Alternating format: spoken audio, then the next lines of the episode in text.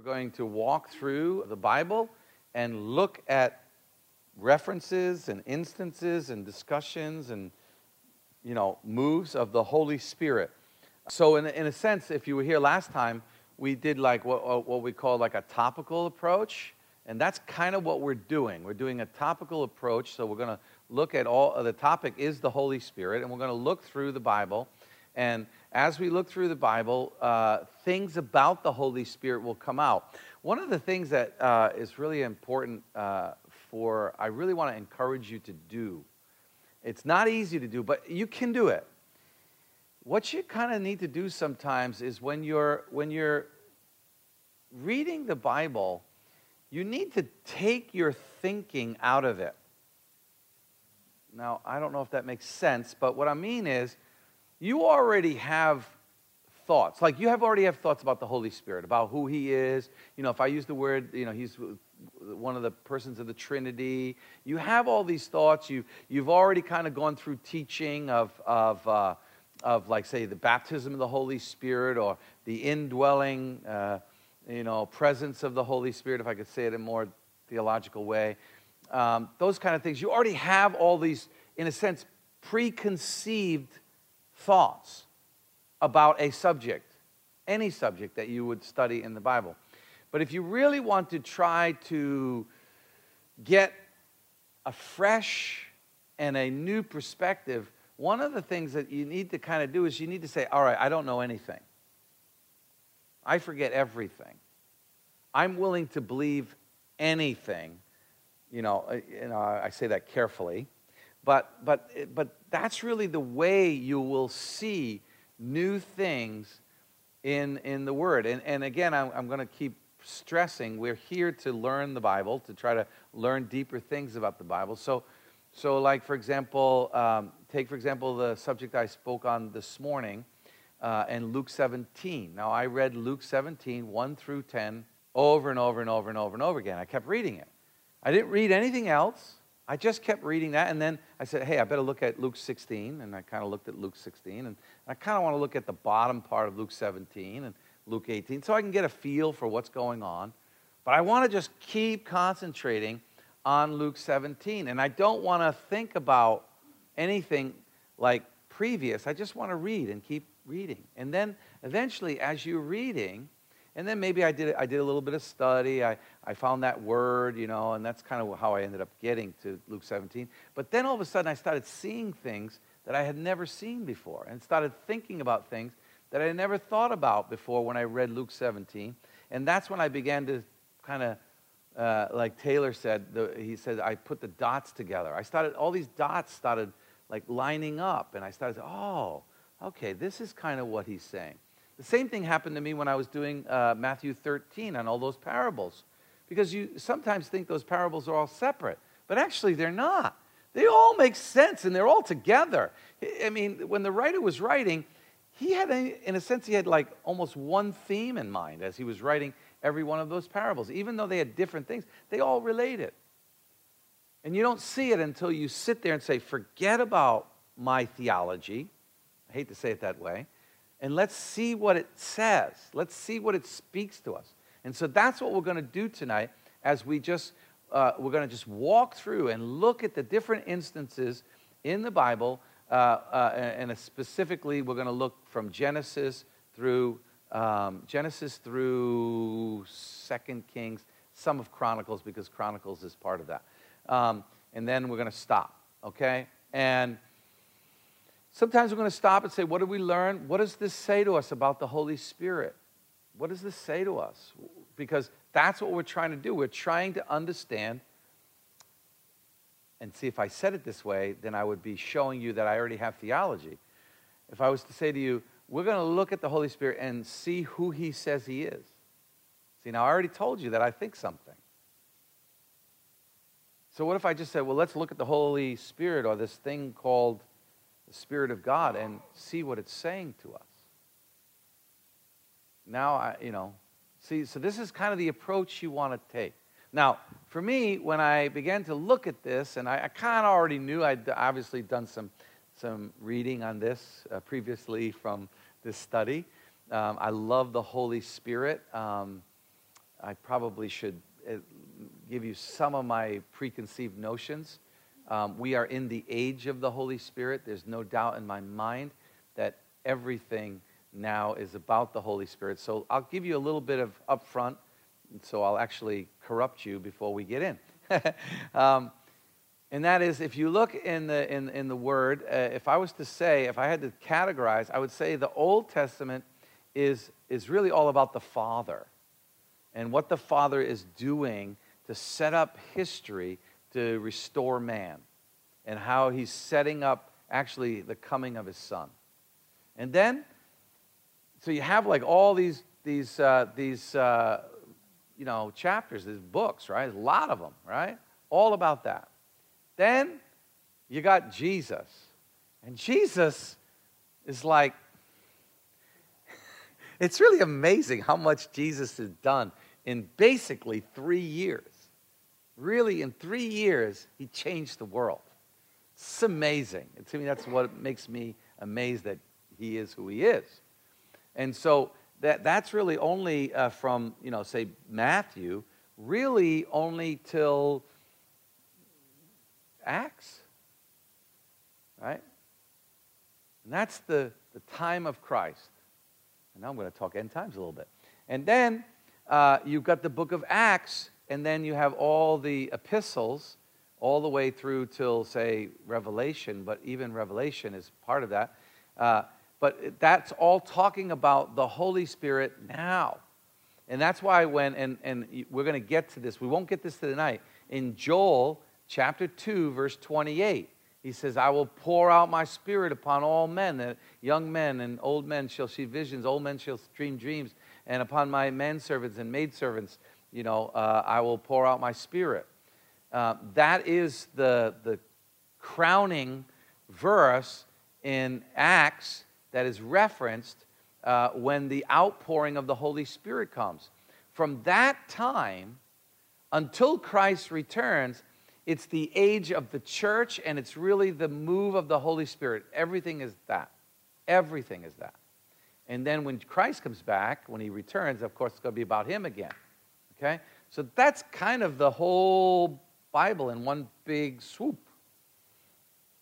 And so, what we want to do tonight is we're just going to look. Uh, first, we'll look in the Pentateuch, and then we'll look in, uh, you know, uh, Judges and all of that stuff. And then we'll we're going to go just almost book for book and look at some of the references. We won't catch them all, but some of the main references of the Holy Spirit.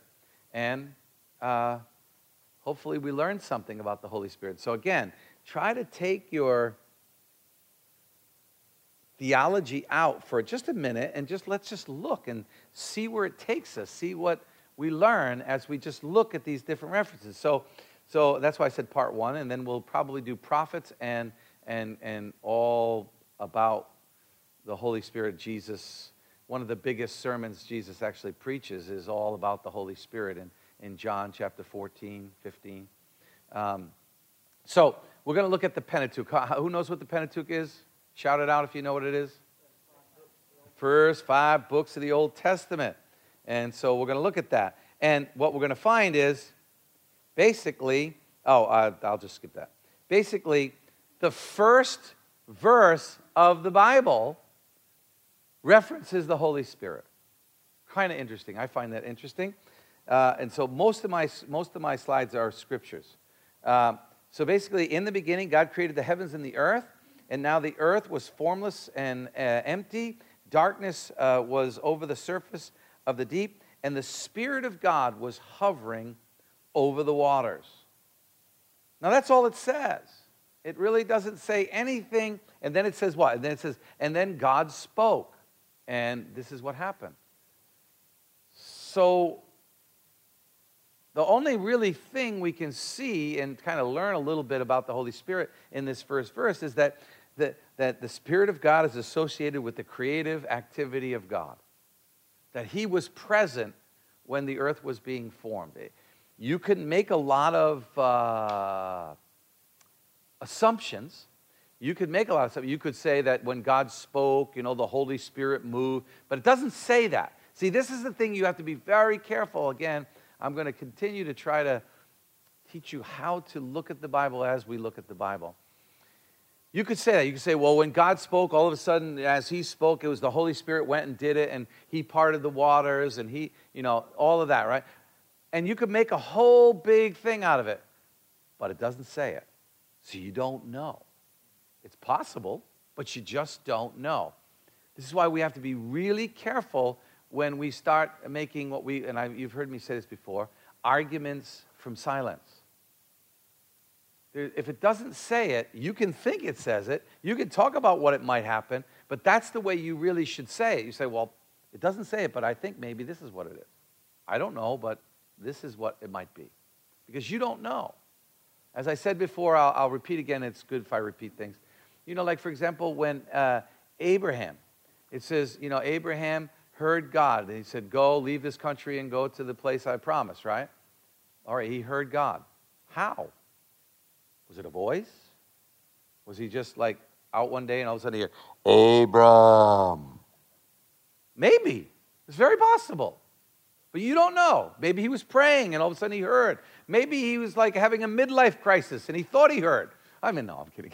But, but you know, you just don't know. You don't know because it doesn't say. Now, when, when Jesus got baptized and he was coming up out of the water, you know that it was actually an audible voice because it says people heard, people, you know, it wasn't just one person. So we know this. But in some places, don't assume. So, like when we're talking about how God speaks, some people think, you know, he talks to you. Like, yeah, sometimes he does. Has anybody heard the voice of God, like literally with their ears? How many have, how many have, how many have had, had God speak to them? Yeah. Okay, how? Well, visions, dreams, all kinds of different things. So in here, all we get is that the, that the, the Spirit of God did exist and was here at the beginning, which to me is exciting. It's exciting to know that in the beginning, uh, the Spirit of God was already there. It doesn't say anything about what that Spirit is. I mean, we can study the, the Aramaic and stuff, but it doesn't really say. It's just He's there. And He's kind of roaming around, hovering, He's floating, whatever word you want to use. That's all it is. Okay? All right. And then we see again in Genesis, we're just kind of walking through to see the different verses. In Genesis, we see it. He says something quite interesting. This is in Genesis 6 when, uh, right before, you know, uh, uh, Noah's going to build it and he's, he's tired. It says that the sin uh, on the earth is like just so bad. And it says that my spirit cannot contain, uh, contend, contend with man forever. For he, mankind, is moral uh, and, his, and, and his, his days uh, will be numbered 120 years. So, what we see here is the Holy Spirit is actually like going, I can't handle it anymore. Interesting. So, what we learn, what we can learn, just quick, easy things. One, Spirit of God started at the beginning and he's still walking. Even after the fall, he's still hanging around. He's still hovering over the earth. He's still around. And he's with man. He's just with man. And he has some power because he just shortened the days of man. Interesting. So, in a sense, he's a bit of a judge or a bit of a commander. And he has power on earth. And this is what we learn from this. And I don't want to go any further because if I go any further, I think I might be starting to, the word would be postulate. Uh, and I don't want to do that but he does contend with man. So he's, he's kind of striving with man. And he's getting upset with man at the same time he's trying to be with them. That's right. And that's what we learn from this. So we're just, we're just getting glimpses of the Holy Spirit. I'll give you this up front, uh, but you'll see me say it more later. One of the things you'll notice in the Old Testament, I just told Josh this earlier, you'll notice in the Old Testament is that in the Old Testament, the Holy Spirit is not described. Whereas in the New Testament, Jesus describes the Holy Spirit. But in the Old Testament, he's not described. He's just kind of there, and things are talked about like, like he's there and this is what he does, but it never really says the Holy Spirit is blah, blah, blah. Like Jesus said, the Holy Spirit is an advocate. Jesus said the Holy Spirit will live in you. You know, so So he's talking like about the Holy Spirit. The, in the Old Testament, there's not really a discussion about the Holy Spirit. He's just there and things happen, and we can learn from what he does and how he moves. Okay? So then we go all the way, we jump all the way even into now Pharaoh in, in, in chapter 41. It says, Can we find a man, one in whom is the Spirit of God? And he's referring to Joseph. And so at this time, right around this time, you can see that people would be able to say, Hey, he has the Spirit. He has the Spirit of God in him. Or I wouldn't say in him, that would be a wrong term because he doesn't say that. Who has the Spirit of God. That's all they say. And so Pharaoh's looking for someone, and of course, it's Joseph. And so you can know that Joseph, it doesn't say when Joseph received the Holy Spirit, whatever word you want to use. It doesn't say anything like that, but somehow, probably the ability to interpret dreams and the ability to have the skill that he had and the way he had favor on him was probably due to the fact that he had the Spirit of God with him. We don't know how. It doesn't say Joseph prayed every day. It doesn't say anything about that. If you notice, Joseph, it doesn't ever say that Joseph, in a sense, is a godly man, in a sense. It doesn't say that. It never tells you, like how it says about Daniel. Daniel, it says, you know, he prayed all the time, and we heard Rachel's great message about Daniel. And, um, you know, but here it doesn't say, but Somehow they knew he had the Spirit, and that's what we know. That's it. It's all we heard. So we keep going. And in Exodus, we have our first kind of direct reference uh, to the Holy Spirit. Because at this point, they're going to build the, the tabernacle, and, and God tasks and requires and says, I am going to give to men my spirit they're going to, actually, he doesn't say it that way. He says, there are, well, let's just read what he says. God promised to fill two men. Oh, blah, blah, blah, yeah, yeah. Uh, yeah, I don't have the exact reference. Sorry, I just referenced my notes here. But basically, these two men were filled with the Holy Spirit and they could build the tabernacle. matter of fact, God didn't want anyone else to build them. He assigned those two. He said, because they have the Spirit, or I'm going to I don't want to say I'm going to give it because I would be misquoting. So we have two men here, and so what we can learn is that some things that God does, He requires the Holy Spirit to do that no one else could do. Without the Spirit, you couldn't do it. And that's what we learn from here. And, and this filling of the Spirit was a source to give skill, ability, knowledge. Now we start seeing some things that the Holy Spirit actually does. He gives empowered skill, empowered ability, empowered knowledge. Probably, I would say, even empowered, in this case, empowered uh, discernment to understand the instructions on how to build what God wanted. Very interesting. Very interesting thing. So we see that he supplies some kind of like supernatural ability here.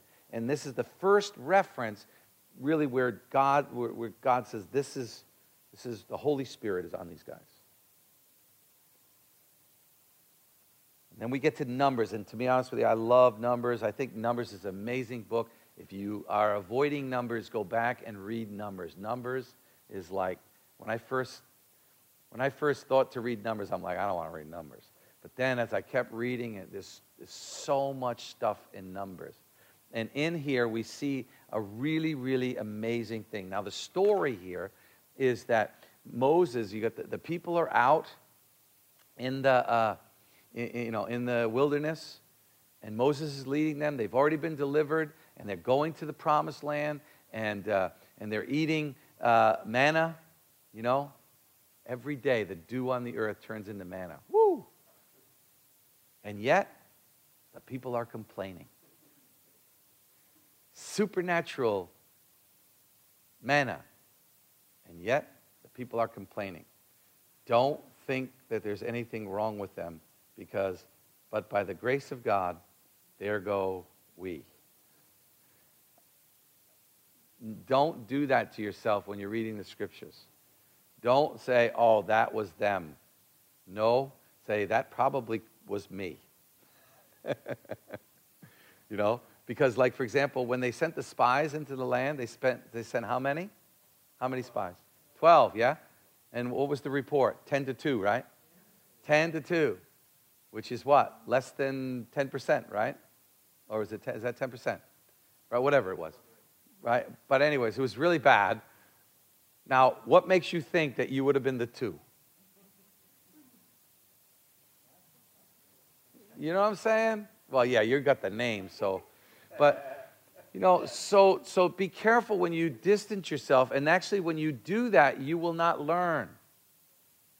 What you should say is, maybe that would have been me. Now, why would that have been me? What happened to these guys? What did they do that gave them a bad report? That's the idea. And so here in Numbers 11, they're complaining. Now, I got revelation just the other day on this scripture, uh, just in, in reading it. And so they're complaining. Now, I believe that Moses probably was working so hard at this point. You got to remember there's two million people or so that he's cotton around, that he's moving around, you know? And he's trying his best to take care of all the arguments and all the problems and all the situations.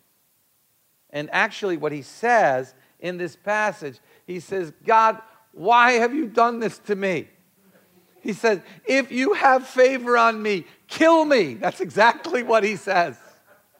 He says, Kill me. If you have favor, kill me. That's what he says. It's so funny, right? Right? Why? Because he's overworked, underpaid, and underappreciated. So that's a, tr- that's a principle right away, guys. When you feel overworked, underpaid, and underappreciated, you can have suicidal thoughts. Very real, you know? So, what, is, what does God say? God says, I will come down and I will speak with you there, and I will take some of the power of the Spirit that is on you and put, them, put it on them. And, and they will share the burden uh, of the people with you so that you can uh, you are not the only one to carry it alone. Now, there is a lot to learn here. Now, there's a lot to unlearn here. okay? So, what we see, what happened is he meets them, and it says that the, the, the fire that was on him, some of the fire was taken from him and placed upon uh, these elders. And then they were to carry out, uh, help carry out the duties that Moses was doing. So, what can we learn about the Holy Spirit here?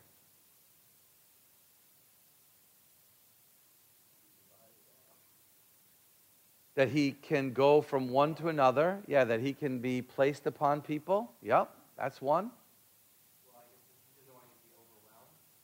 that the Holy Spirit, that God knows that you can be overwhelmed and He wants others to have that same spirit so that you're not. Yep to share the burden? Yeah, and that's a big one. As we look into, if we now put our knowledge caps back on, we look into the uh, New Testament, we think of 1 Corinthians chapter 14, 1 Corinthians chapter 12, and how the Spirit says that He arranges everyone in a certain way so that they all do their parts. And so we can see this kind of happening here. We get a glimpse of this in the Old Testament, where God's saying, hey, there are others that need to help you. This happens twice to to, uh, to Moses. It happens to him another time where uh, his father-in-law says, man, you need all that. You need some help, man. You need some help. You need to appoint others to do the job. Josh, were you going to say something?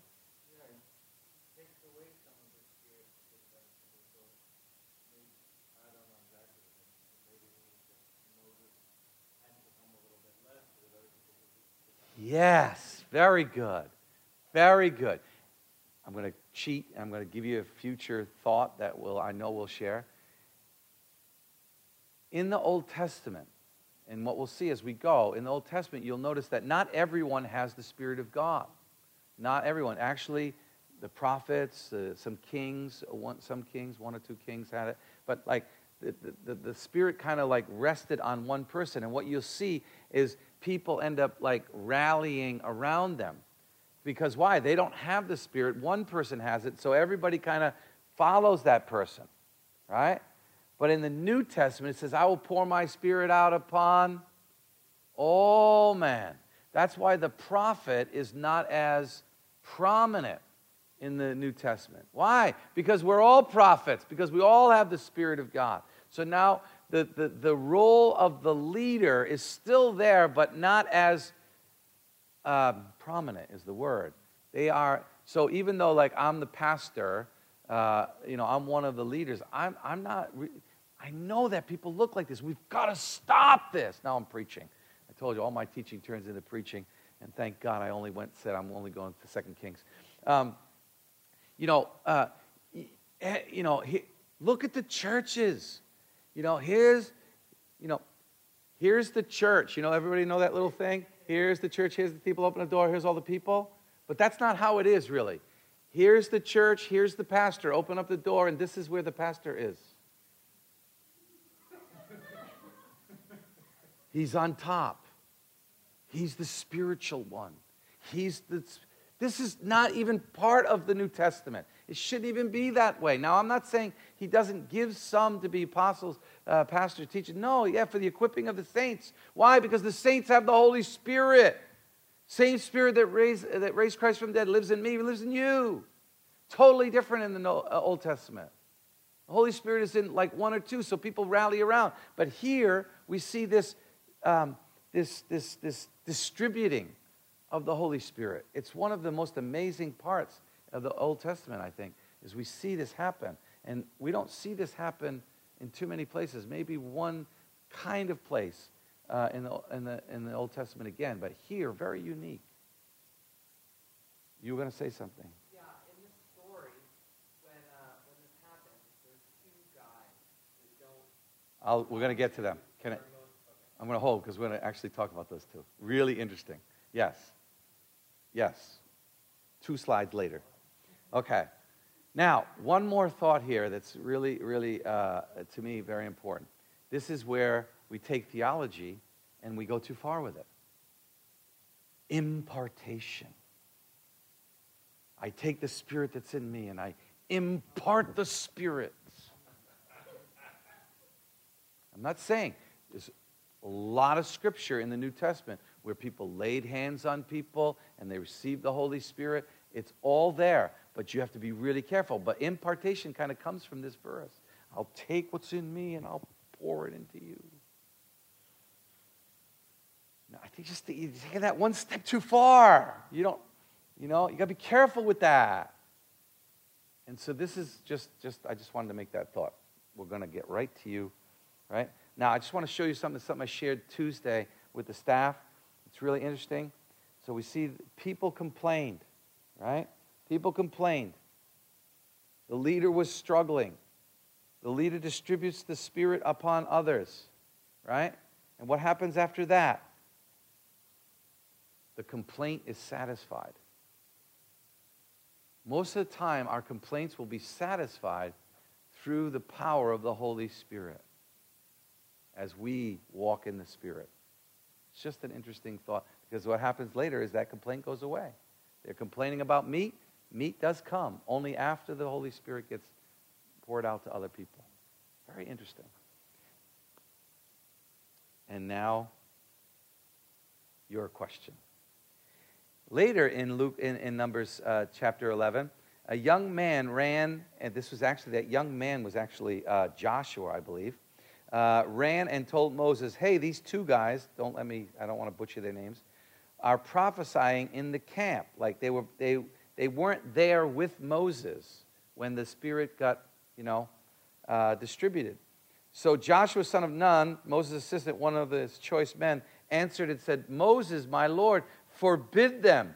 Then Moses said to him, Are you jealous for my sake? Oh, that the Lord's people, what a prophecy. Oh, that the Lord's people were prophets and that the Lord would put his spirit on them, meaning on them all. And Moses returned to the camp and the elders also. So Moses says, Don't do it. Just it's okay. They're, they're prophesying. Praise God. We got some spillage of the Holy Spirit. Two other guys were prophesying. Very similar to a passage in the New Testament where they said, These guys are doing something in your name, but they're not part of us. And what does Jesus say? If they're not against us, they're for us. Let them do what they're doing. Don't forbid the Holy Spirit. Let him move. Let him be who he is. Let him do what he does. Who are we to stop the Holy Spirit? That's a whole other sermon. We won't get it. So, that's a, to me, it's a really, really interesting passage. And then we go to Deuteronomy uh, because Joshua, uh, Moses is now, uh, this is when Moses is going to uh, depart. And uh, a young man ran to uh, and told Joshua, Moses, then Moses said, Oh Lord, you see the, excuse me, you, I'm, I'm, I'm a little dyslexic, so forgive me. I get all mixed up when I have to read out loud. The Lord, oh Lord, you are the God who gives breath to all creatures. Right away, I find it very interesting, that, that very phrase right there, because the breath of God is normally thought of as the Spirit of God. Really, I mean, you can get some theology out of here. Please appoint a new man as a leader for the community.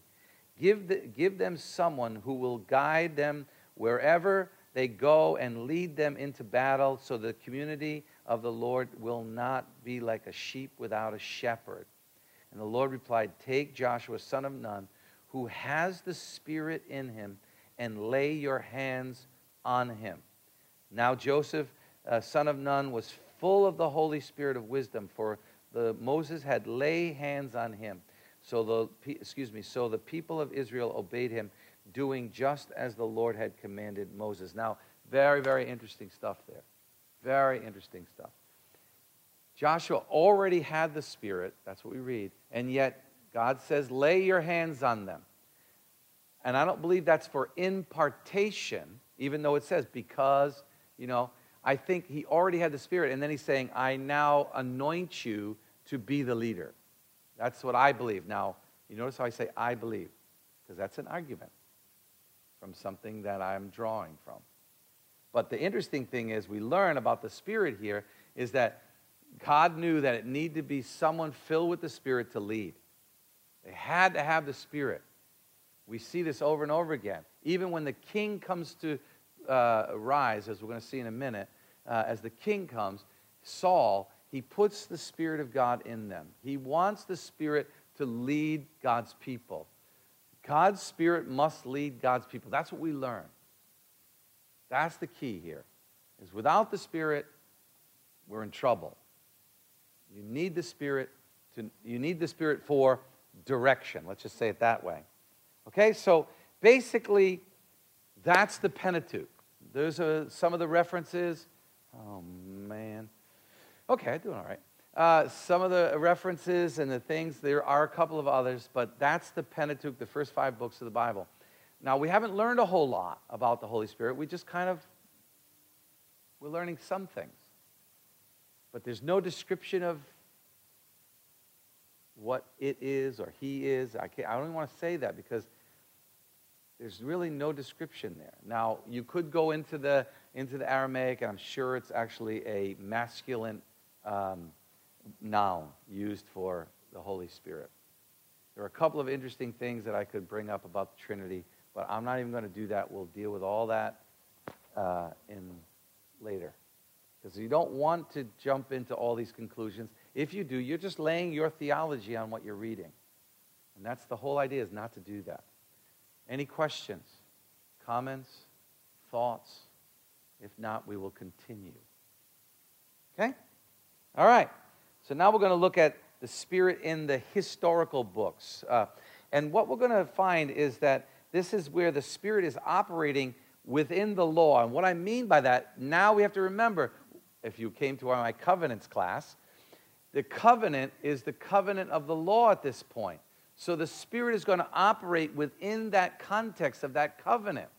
So you can't just look at it. Not that He would do anything different, but He is working within that covenant that God has with His people.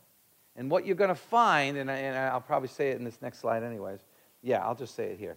And so in the historical books, uh, when they follow what God said, the enemies are driven out.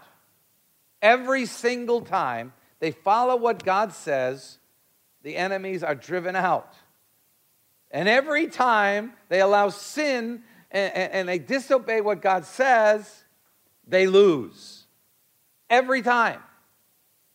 And so we get this contrast here And what he's trying to say is this whole time, this time frame, is a time about obedience to the Spirit of God and what God says. Not a bad thought. Amen? Can I get an amen? Kind of pretty dumb. We follow what God wants, we win. We follow what God doesn't want, we lose. Pretty straightforward, yeah? I mean, that's really the case, right? That's it.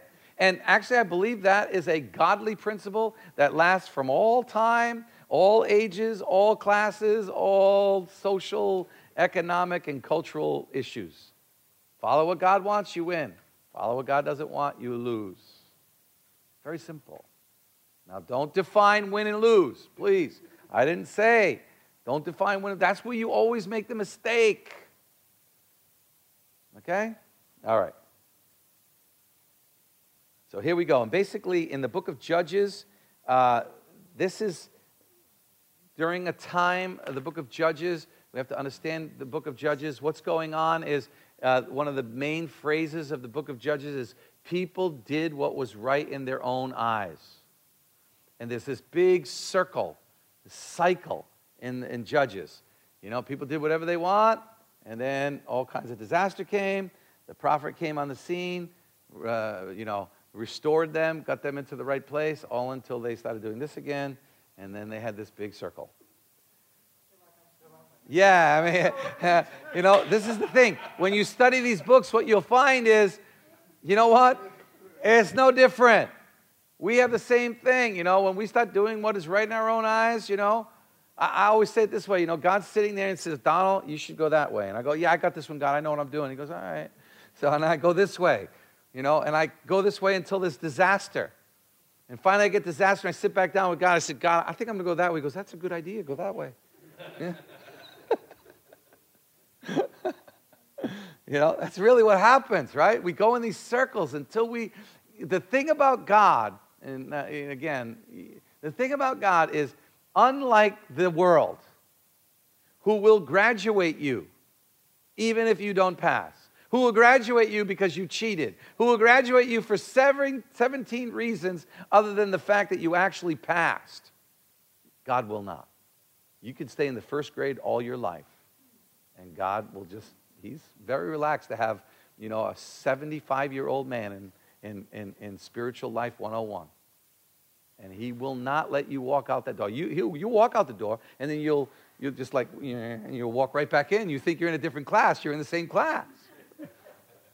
That's how God does it. He does not graduate you until you actually get the truth and move on and move on to other levels. So, so in the book of uh, Judges, basically there's three. I'm not going to talk a lot about uh, Deborah because really there's not much to be said other than one thought. Uh, but this is, you know, everyone did what was right in their own eyes. And, and this is a time when God kept trying to restore the people through judges or prophets. They, they kind of interchange those two words uh, throughout the book. And so Deborah's first, and Deborah, you know, she was a prophet who was judging at that time. The, uh, the most interesting thing that we can learn, because when they use the word prophet, they do mean they do mean that the Spirit of God is working within them. I mean, that's I can prove that out. It'll take me a while, but it's easy to see. The interesting thing is she's a woman. That's one of, to me, the most, one of the most interesting things about Deborah, because you realize how counterculture that is, that she would be the one to judge, that she would be ruling. I mean, come on. You know what the Jewish prayer is, even to this day. Every day, the Jewish, the, the, the priest will pray, Thank you, God, that I'm not a woman. That's truth. Christianity, over every religion, has elevated women farther than any other religion that is on the face of the earth. There is no doubt about it. And I, that's why I remember that book you read. I thought it was amazing. I forget, it was all about the Asian cultures. He wasn't even a Christian, and he wrote that as well. He said, if you look, Christianity elevates women. And here it's already happening. Spirit of God is in a woman prophesying and judging uh, the, uh, the, the, the people. So, what does that tell you about the Spirit? Is He doesn't care whether you're a woman or a man.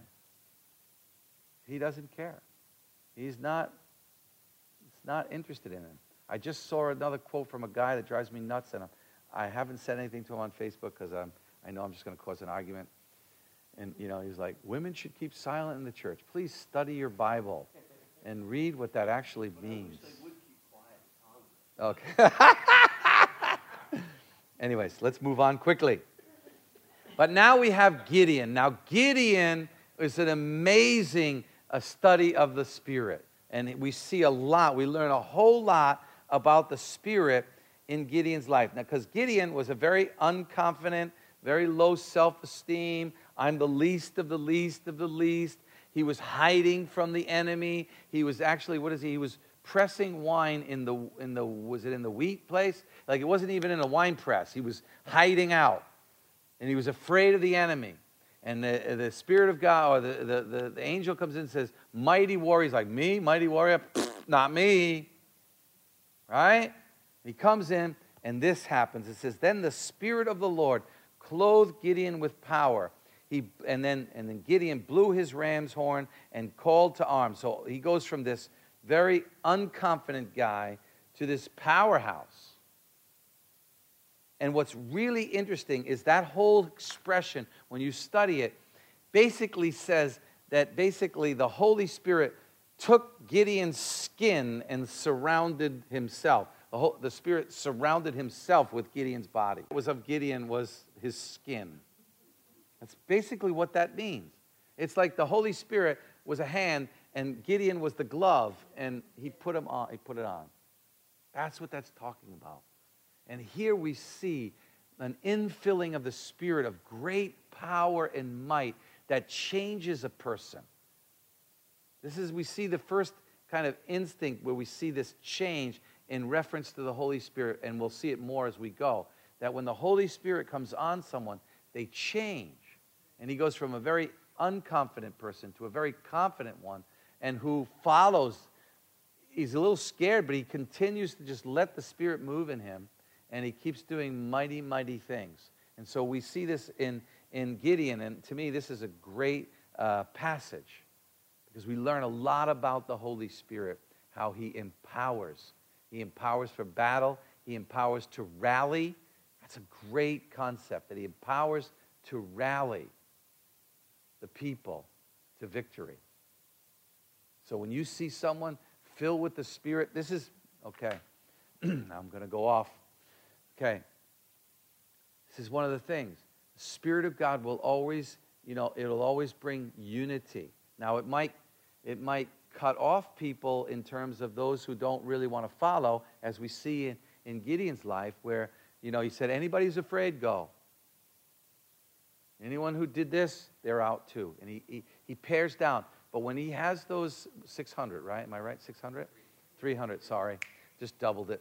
When, when I had 300, those 300 were completely united. The Spirit of God will always unite, the Spirit of God will not divide. The Spirit of God will convict, but the Spirit of God will not condemn.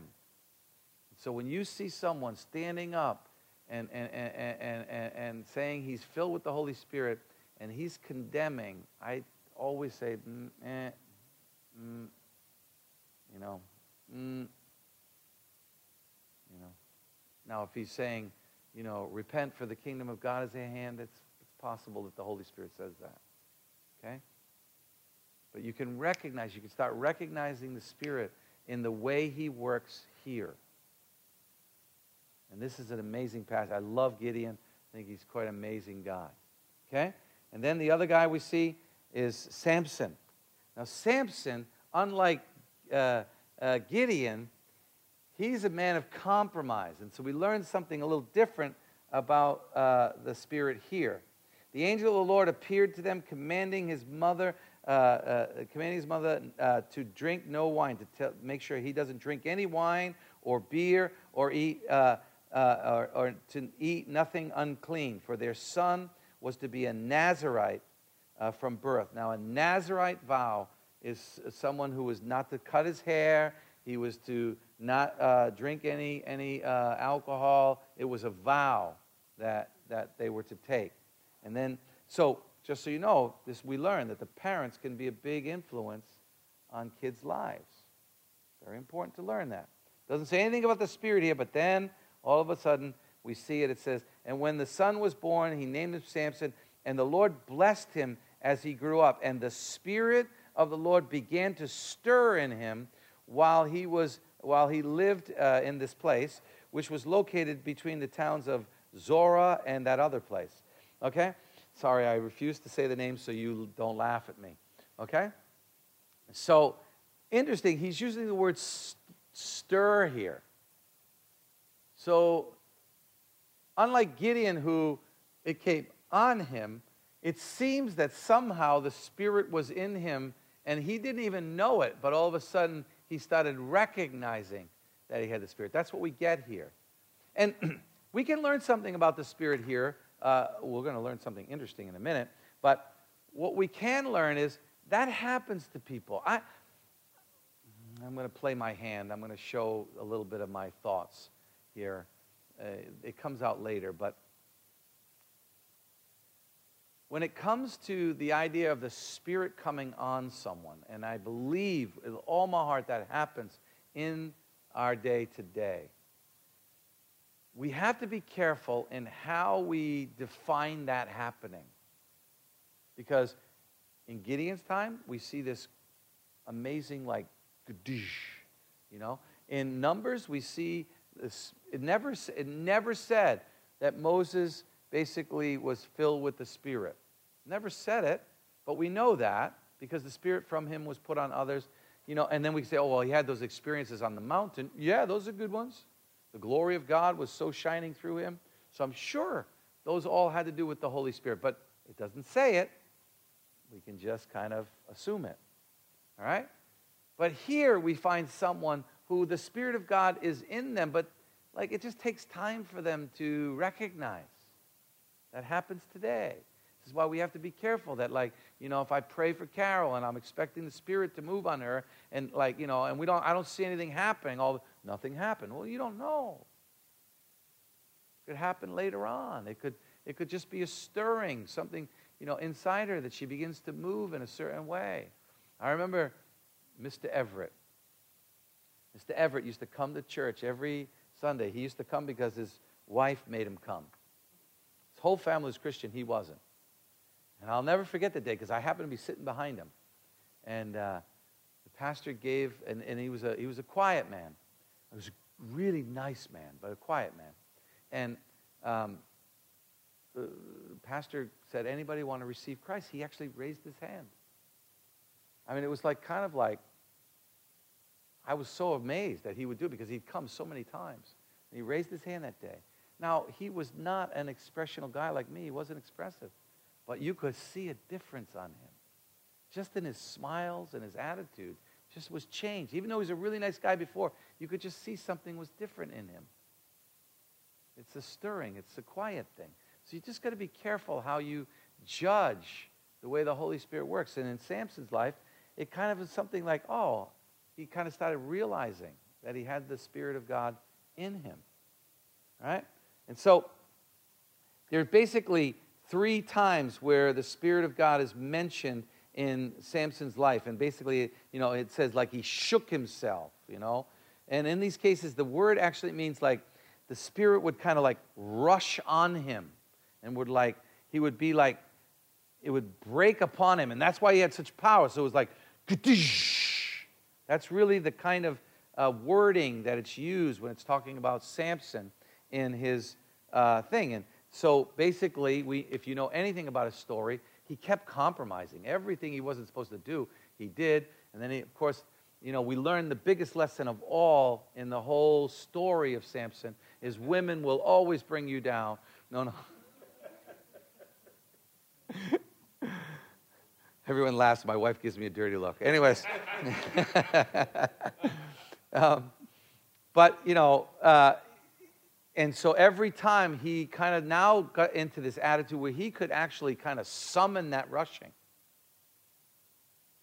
That's what's happening because he says he, the enemy was coming and he kind of shook himself and somehow he got connected. I, it doesn't say how, but it would rush upon him and then he would have great, mighty power. Right? So now we're going to learn a couple things here about the Spirit. One is he gives power. We, we know this already, but always got a reference when we learn something. That's what, that's what happens. Now, the other thing we learn is that the Spirit can be controlled. Now, I'm not saying that in a negative way. I'm actually saying that in a positive way. You can call upon the Spirit, and He will come. That's what basically Samson would do. It said he would shake himself. I don't know what that means, other than he would just go, and then boom, you know? I don't know how he did it. Yeah, like the Incredible Hulk, exactly. He's the Incredible Hulk, right? But now we learn something really, really interesting about the Spirit. It says that last time, right? He went to shake. It says Samson awoke, but the Spirit had left him. The Spirit had left him.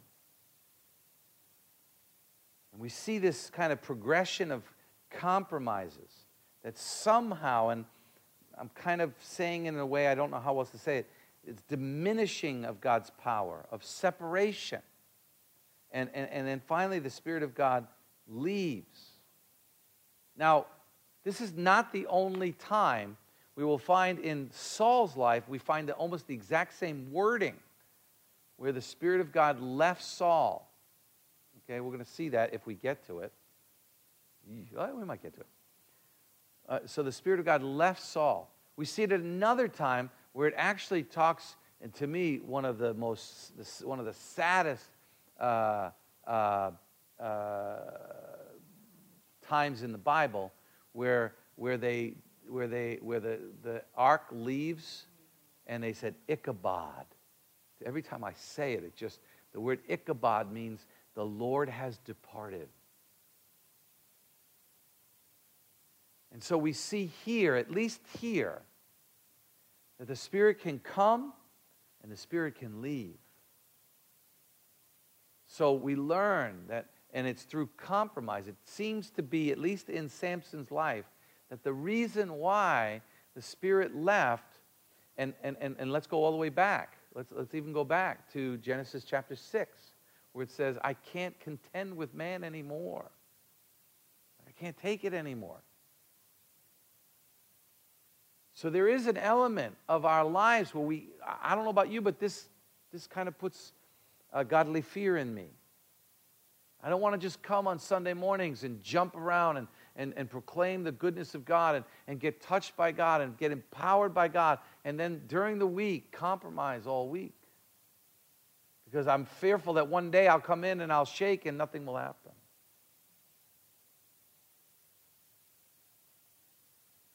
Now, Systematic theology would throw me out the window at this point, depending on which camp you're in. But I just, I'm just trying to look at the scriptures and be honest and say that the Spirit of God left him. Now, why? It doesn't say why. We can infer that it's partly probably because it wasn't because he cut his hair. It was not because he cut his hair. And I'll tell you why because he grew his hair back and he didn't have the power. Actually, it wasn't until he repented that we see the power coming back. And that's at the end of his life. And I do believe he repented. I do believe that actually he, he, he if, I think we're going to meet the incredible Hulk in heaven. I think we'll meet Samson in heaven. I believe he's a, he's a, he's a believer, and I believe God has, has welcomed him home. Uh, but he had to give his life to do it. You know? So let's not get to that point, right? Let's not compromise enough that pretty soon we wake up one morning and we don't even realize that the Spirit of God left, because that's what happens with Saul. Says he didn't even know that the Spirit had left. I don't, I'm not one to really talk about fear in this context, but let me tell you, this is what puts godly fear in my life. I don't want to lose the Spirit. And we'll see this more in David's life too. So, so this is the basically the, the, the, the book of Judges, and Samson is kind of uh, another as, aspect. So we're going to go into the historical books now. Uh, or, or more of the historical books, more of, uh, oh, did I go the wrong way? Sorry. Where was it? Yeah. So we're going to go and talk about Samson, uh, Samuel and Saul and David. But before we do, any questions about that? How does that make you feel when I talk about this Spirit of God leaving?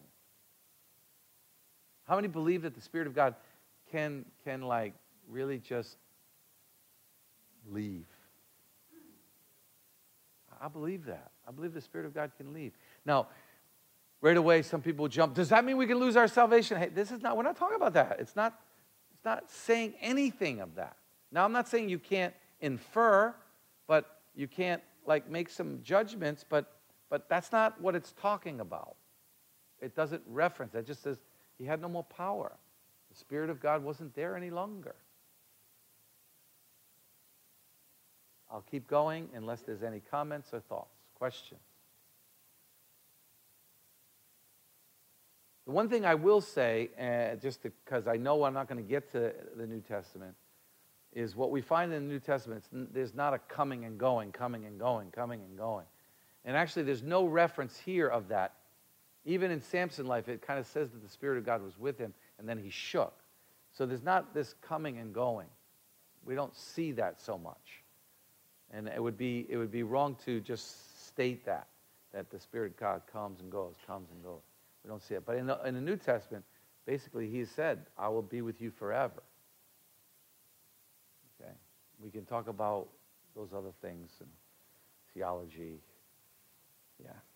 I, I actually, to be honest with you, I avoid, I'll, I'll be honest, I'll just say it now. Questions of losing your salvation, all that stuff, I, I, I, I'm tired of those conversations. I, I, I am so tired of those. I am weary of them. Uh, I, can, I can argue both sides without any problem at all. And a matter of fact, if you really start studying it, they argue and they're only, they're, they're, this is how far apart they are when you're done. I mean, they're so close that it's almost impossible to tell the difference because they have to make excuses for their theology in, in the light of other theology. Both sides. Both sides. So I weary on that. I, I, just, I just get weary of that because I'm not worried about whether you can lose your salvation. Are you following Jesus? Do you love him? Good. Are you not? Okay, let's pray. That's where I'm at. You know? Okay? Um, anyways, so let's talk about, uh, you know, Samuel, Kings, and Chronicles. And, and these are your three main dudes. These are your big dudes. These are the big ones. And so first we have this idea. I got to bring up this idea of oil because it's very symbolic in the Old Testament. And basically it stands for the anointing of the Spirit. And we see this more in this. But they did use this before. This, the oil was used, and basically it's a used for a, um, uh, like a separation unto God's use, which is really good uh, uh, theology for us today. That oil, now, I'm not saying the oil is good theology, but here what they would do is they would anoint. They would anoint uh, people and they would be set apart for God. But in the, even before this, they did this with furniture. They would set you know, they would anoint it with oil, and the furniture and, and the instruments, everything that was used in the, in, the, in the tabernacle and the temple later, was set apart for God's use exclusively. And so when the oil of the Lord, uh, the Holy Spirit, comes upon you, if I could say it that way symbolically, you are, you are actually been separated unto God's use exclusively. Now, if that doesn't blow your mind and make you think twice about the way you live your life, I don't know what will. But that's exactly uh, what we see here. And obviously, in the, in the, um, in, the in, in Exodus, they, they made this certain oil. It was a special oil that was supposed to be used, and they couldn't use it for anything else. It was just used for that special anointing. And I actually believe that Samuel had that. That's the oil he used when he anointed. But again, I believe that. You notice I'm very careful when I say that because it doesn't say it anywhere. But I believe that's the, the what he used. Okay? so let's jump in. And basically, they anointed three different kinds of people. They anointed prophets, priests, and kings. They were anointed, and they were anointed with this oil, and we see it all over the place. And it was consecrated so that they could serve their ministries or serve their mission or serve their purpose. And we can take this and we can bring it to today and say that We cannot do anything uh, for God without being anointed. Can't. And that's why we use that term. It's a Christian term. We use it in our lives as a church, and we say, He's anointed for this ministry. It's a proper term, it's, it's fine. No one in the world understands what it is, and so that's why I don't use it out there. But we can say that. Have you been anointed for what you're doing? And we can see, you can see anointing. You can see anointing on people. I believe that. Okay? How am I doing? I'm just, all right, I'm doing good. So basically, you know, uh, you know, uh, I'll just, we already said that. Uh, yeah, okay. Now, one of the things we see here in the picture is that the Old Testament, uh, there's, there's not an outpouring of the Spirit on everyone. I've already said this. It's just to select people. And again, I've already said this, rallying, so I'm not going to repeat. And then, again, one of the things we learn in the Old Testament is how the Spirit like moves with people or on people. We don't get a description of the Spirit, but we do see what He does when He moves people. I'll just say it that way. And that's what we learn in the Old Testament about the Holy Spirit. Now, Samuel kind of almost acts like the Holy Spirit. It basically never really says that Samuel was filled with the Holy Spirit, but he was a prophet. And when they reference a person as a prophet, they, they're kind of automatically saying that he has the Holy Spirit, that he, he moves for God. And in many ways, Samuel almost acts like the Holy Spirit in instances. Now, I don't want to draw too much, but he's the one who goes around and anoints. You know? And he anoints them. And he anoints, uh, he anoints both Sam, uh, Saul and David. Now, I find it very interesting as we see they both were directed, that, uh, uh Samuel was directed to anoint them with this oil. They both were anointed to be kings, uh, but there's a difference. Saul was actually this great guy. They said he was big guy, you know, and he was, he was like above all others, it says. And David was this little kind of guy. So again, we learn doesn't matter. Statue doesn't matter. Sex doesn't matter. You know, the Holy Spirit will anoint anyone. But there's a difference. When Saul's anointed, it's almost like he doesn't want it. You remember the story? He anoints him as king and he's hiding at the day of the inauguration. He doesn't even want to come out. He almost like resists the anointing of the Spirit. It's like he doesn't want it. Does that sound like Anything familiar today? When the Holy Spirit kind of speaks to you and says to do something, you don't want to do it? You know? Calls you to do something, you're like, nah, not my calling, God. Well, yeah, it is. Don't hide from it. But David, when David's anointed, he like he's already moving he's already kind of in line. It's not even like anything really, it does change, he does change, but, but he's already moving in that direction. And, and I think that uh, with David, he's more of a guy that already knew the Lord. And so the anointing of the Lord was just something that just launched him. Versus Saul, I'm not sure, ever knew the Lord. Now, this is me talking.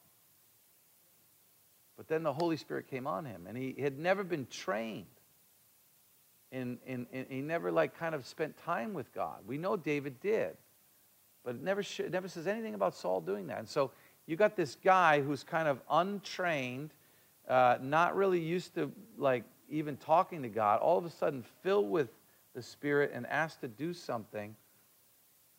You can understand why he would be so afraid because he hadn't learned anything yet. Now, in the New Testament, says what? Don't make someone a leader too quick because it'll go to his head and it'll cause him to stumble and fall. See, all these things are similar, in my opinion. Okay? So, Saul. Now, one of the things that I learned, and, and, and I learned to me about the, the, when I studied everything in the Holy Spirit, like when I say everything, I got a lot more to study, but what I mean is as I went through this whole study. Okay? what I, what, I, what I did learn is very similar to what uh, Jesus said, of course. And he said what? He said, you, you, you, you can't see the wind, but you can see its effects. And so, what you do is you see the effects of the Holy Spirit on people as we've been studying. We already start seeing it earlier. You know, we see Gideon change. We see, we see uh, Samson, you know, he changed.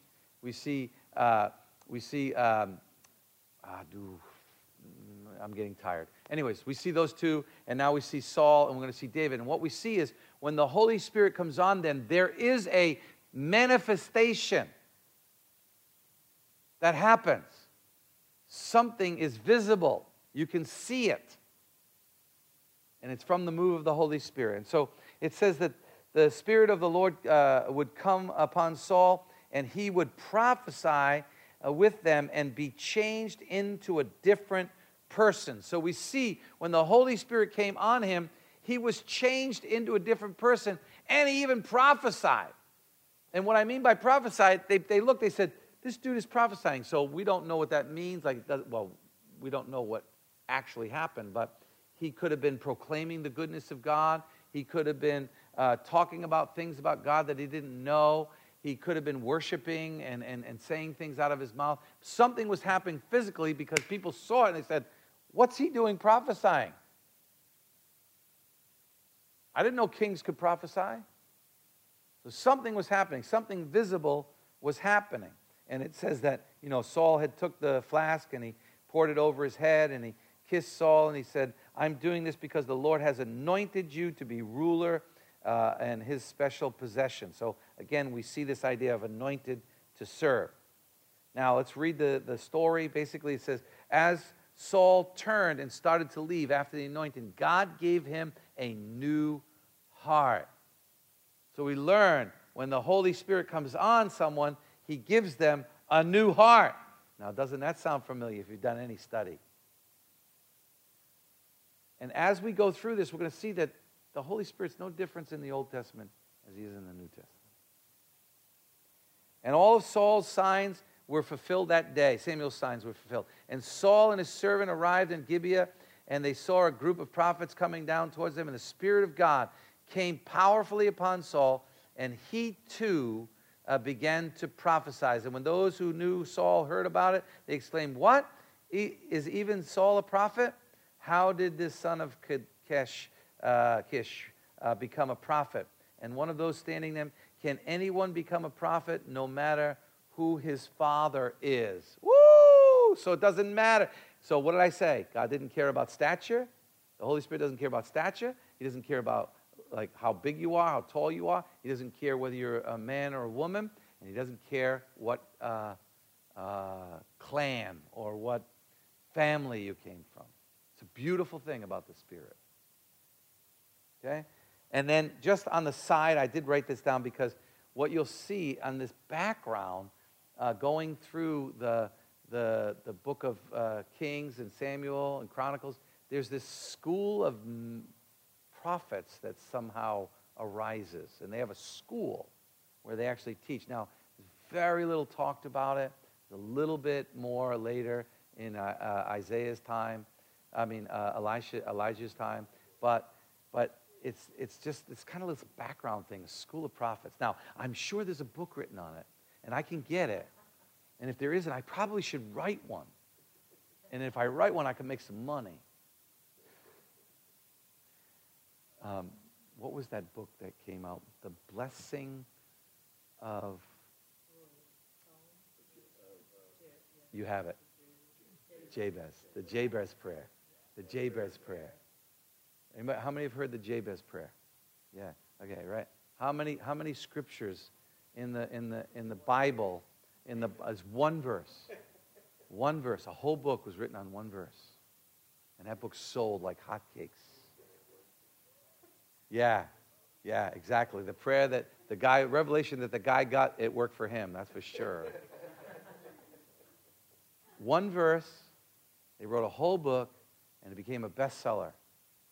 I read the book. I'm like, mm, yeah, mm. I, that's what I did the whole time I'm reading the book. Yeah, maybe. Yeah, okay, maybe. Yeah, yeah. Eh, it's a good argument, you know, because that's what it was. It was a total book from the an argument from silence. I'm not saying it was wrong. I'm just saying one verse. Very dangerous. Very, very dangerous. Okay, so, you know, there's the School of Prophets. We should write a book, make some money. now, Saul is almost a mirror of Samson. Because what we find in Saul's life is this continue of disobedience, continued disobedience. And then from that disobedience, the Spirit of God left him. And now it says, and now the Spirit of the Lord left Saul, and the Lord sent a tormenting spirit that filled him with depression and fear. Now, okay, now we have another theology. Here we go. God both sends terrifying spirits and the Holy Spirit. Not necessary. Maybe. Maybe. I, am not going to say no because I'm not going to argue. But what I believe is that tormenting spirit is from the leaving of the Lord and knowing better, you're tormented. Now, I know many people who, who I just talked to one Friday night who's tormented because he knew the Lord, or he knows, the, or let's say this way, he knows the Lord, but he's not with the Lord. And he's tormented by that because he wants to give his life over, but he doesn't want to give his life over. Tormented. And I believe that's kind of what's going on with Saul. He's tormented because he had the spirit, he prophesied, he was powerhouse. And now he's nothing because he doesn't have the spirit. He's tormented. And then uh, same expression, it's the same exact expression, expression as in Samson. He, the, the Spirit of God left him. And then, and then we go to David a little bit more with David now. Finally, this, the Saul himself went to, oh yeah, there was one more time that Saul actually had the Spirit one more time. He was coming out to kill David, and basically he fell down and he began to prophesy kind of as he was approaching. He tore his robe and he lay naked on the ground all day and night, prophesying in the presence of Samuel. Very interesting. Very, very, very interesting. But this is totally different than the first time. And when you read and you study it, you'll find that what's happening here is it's not so much that he was filled with the Holy Spirit, it was just an effect of the Spirit, almost like he was in the presence of the Spirit, and then he just fell on his face and like was like prophesying because he knew he was in the presence but it doesn't really indicate when you read like and you study this that the spirit was in him. That makes sense? That happens all the time. You have people come. My friend i won't say his name uh, a muslim brother who comes. He said how come every time i come into your services i cry? How come? Because he's sensing something. It's all around him, you know, and he knows it's there, but maybe he doesn't really know what it is, but he's trying to figure it out. This happens to all of us. We, we have this sense that God's around us, and we, you know, that's what's kind of happening here with Saul. All right, I'm doing pretty good. I think I'm going to finish everything. I'm glad I stopped where I stopped. 35 slides in. Now, David is a totally different kind of breed than Saul. And this is what makes David the man. It's, it's, it's, it's, it's, it's fair to say that David understood the Spirit better, and I could almost say it this way better than anyone else in the Old Testament. He was so intimate with the Spirit of God. He understood the Spirit, and, and, and, and he was like a New Testament walking believer in the Old Testament. Now, we have a few of those, but, but David is like, he's way up there. And that's why everybody loves him so much. It says now, but now we're going to see that when the Spirit comes on David, some of the similar things happen, even though the result is different. It says, Now the Lord said to Saul, uh, Samuel, uh, You have mourned long enough for Saul, because he really loved Saul. And he says, I have rejected him as the king. Ooh. So fill your flask with olive oil and go to uh, Bethlehem. And you'll find a man named Jesse who's, uh, who lives there. For I have selected one of his sons to be my king. But the Lord, and then later on it says, But the Lord said to Solomon, because we know what happens, right? Brother after brother comes.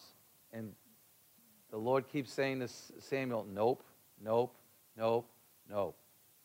You know? It's funny how the father doesn't even think of David.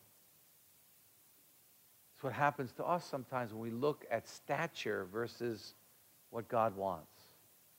We pick the charismatic guy, not the guy filled with the Spirit. We, you know, we pick the, the one, the businessman, rather than the, the, the guy who has the power. Very interesting how we, we got to be careful with this. So he said, Do not judge with the outward appearance uh, or height, uh, for I have rejected them, these guys. The Lord doesn't see things the way you see them. Uh, people judge by outward appearance, but the Lord looks at the heart. So David stood among the brothers and saw Samuel uh, touched, uh, t- uh, took the flask of olive oil and he brought it and anointed David with oil, and the Spirit of the Lord came upon him powerfully. And this is where the difference between Saul and, and, and, and David is from that day on. That's like a powerful, powerful statement. That like when when it was almost like it was like the seal of the Holy Spirit. Boom. He has the power, and the Holy Spirit is staying with him from that day on. And so this anointing is different uh, from that day on. The difference might be, and I do believe this, the difference is that David kind of already knew the Lord. So this was like an empowering of something he already knew. It would, and this I believe is when we learn about this, when we start see, if you if you notice, I'm starting to say the same thing over and over again. Why? Not because I believe it, just because it's evident. And so what we'll see is, and we see this in the New Testament, when the Holy Spirit comes on you, this, this empowering of the Holy Spirit, you're already in God, and now the Lord just kind of goes and, and gives you more power. That's the anointing power of the Holy Spirit. I now I'm getting ahead and I'm preaching, but in the book of Acts, in Acts chapter 2, I believe, like I always ask the question when, when we're talking about the baptism of the Holy Spirit, when were the disciples saved? When were they believers? When do you believe they were believers? Now, some will say, Okay, when, when, when they left their nets and followed. That's when some people say that's when they became followers of Jesus. When they left their nets and they started following. Some would say, well, when, when, when Peter said, you know, you have the words of eternal life, and we believe and come to know that you're the Holy One of God, he said, the Holy Spirit has, he said, the Holy Spirit has shown you that. He knew. How about at the Mount of Transfiguration? Whoa! Come on now, you know? Right? Okay, none of those times, all right? And then all of a sudden, here's uh, um, the resurrection. You know, Jesus comes in, even before Acts 1 8, right? He comes in and says, Here, check, check it, check it, check it. Right? Thomas falls on his knees and said, You're the Lord. And what does Jesus say? Finally, you believe. Okay? So, I mean, when? Okay? When? Acts 1 8. I mean, you know, when, when, they're, when they're walking around with Jesus, he, he came back and they're, they're spending days with him. 40 days they spent with the resurrected Savior. I mean, if they don't believe by now, I, I but some will, some will say Acts chapter 2. I don't believe that. I don't believe that. I, don't, I believe Acts chapter 2 was the empowering of the Holy Spirit. I believe they already kind of believed and they already knew, but now the Holy Spirit was going to come on them in power. That's why I believe in a subsequent experience, if I could say it that way. Uh, but we're, we're, I'm getting ahead. But I, I'm just saying that we see this here in David's life. We see him already. I mean, he was a shepherd. He was already writing songs about God when he was out in the, in the, in the, in the fields. You know, he was already writing songs about God. And so now all of a sudden he comes in, right? He had already killed the lion, he had already killed the bear. I mean, this dude was already kind of like walking in God. And now the oil gets put on him and the power of God comes on him. And now instead of, you know, being able to, to, uh, to run, you know, a five minute mile, he can run a three minute mile. Basically the idea here. And so we, we find this in his life. And, and it says about David's anointing that he was a man after God's own heart, that he had like this different reaction. He wasn't full of disobedience like Saul, but he was full of obedience. He was in, you want to talk about obedience. This dude wouldn't even kill the guy who was killing him. He was, he was very obedient, okay? And, and you know, Saul would make uh, excuses and he'd be defensive when he, when he made mistakes. And what was David doing? David was admitting when he made mistakes. And when we look at Psalm 51, we can see so much of the reference of the Holy Spirit. He knew, so what does he say? Lord, don't take the Spirit from me. Now, if you know Psalm 51, it's the great uh, prayer of repentance or song of repentance after Nathan said, Dude, you murdered.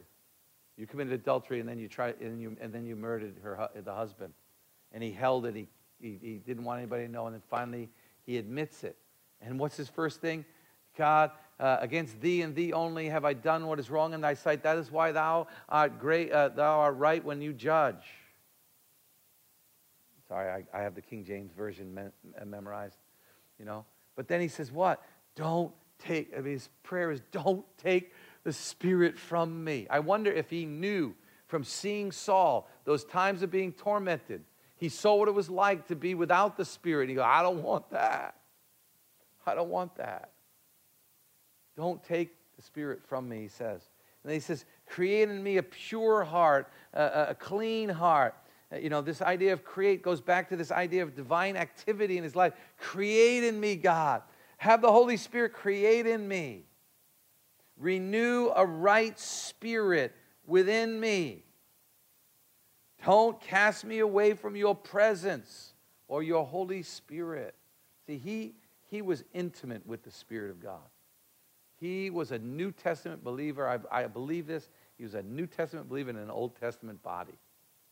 Really, I, no one like him. I mean, over and over again, we see in the Psalms, you know, restore to me the joy of my salvation. Right? Sam, 2 Samuel says, The Spirit of the Lord speaks through me. His words are uh, on my tongue. And then he says in, in, in Psalms 139, Where can I go from your spirit? Psalm 1, uh, 143.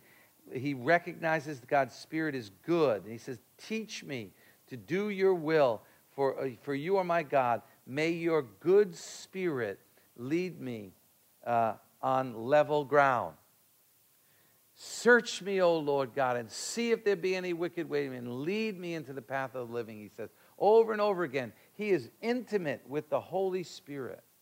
Very intimate with the Holy Spirit. And so we see a man who can walk very close to the Spirit, and we can see that it's the Spirit of God that empowers him and causes him to move and do great things.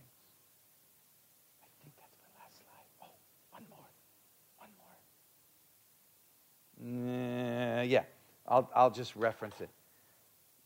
Very interesting. Here is one area that got developed over David's lifetime, and I think it started when you see him, uh, when he was called to play for Saul to get rid of this, the, the tormenting spirit.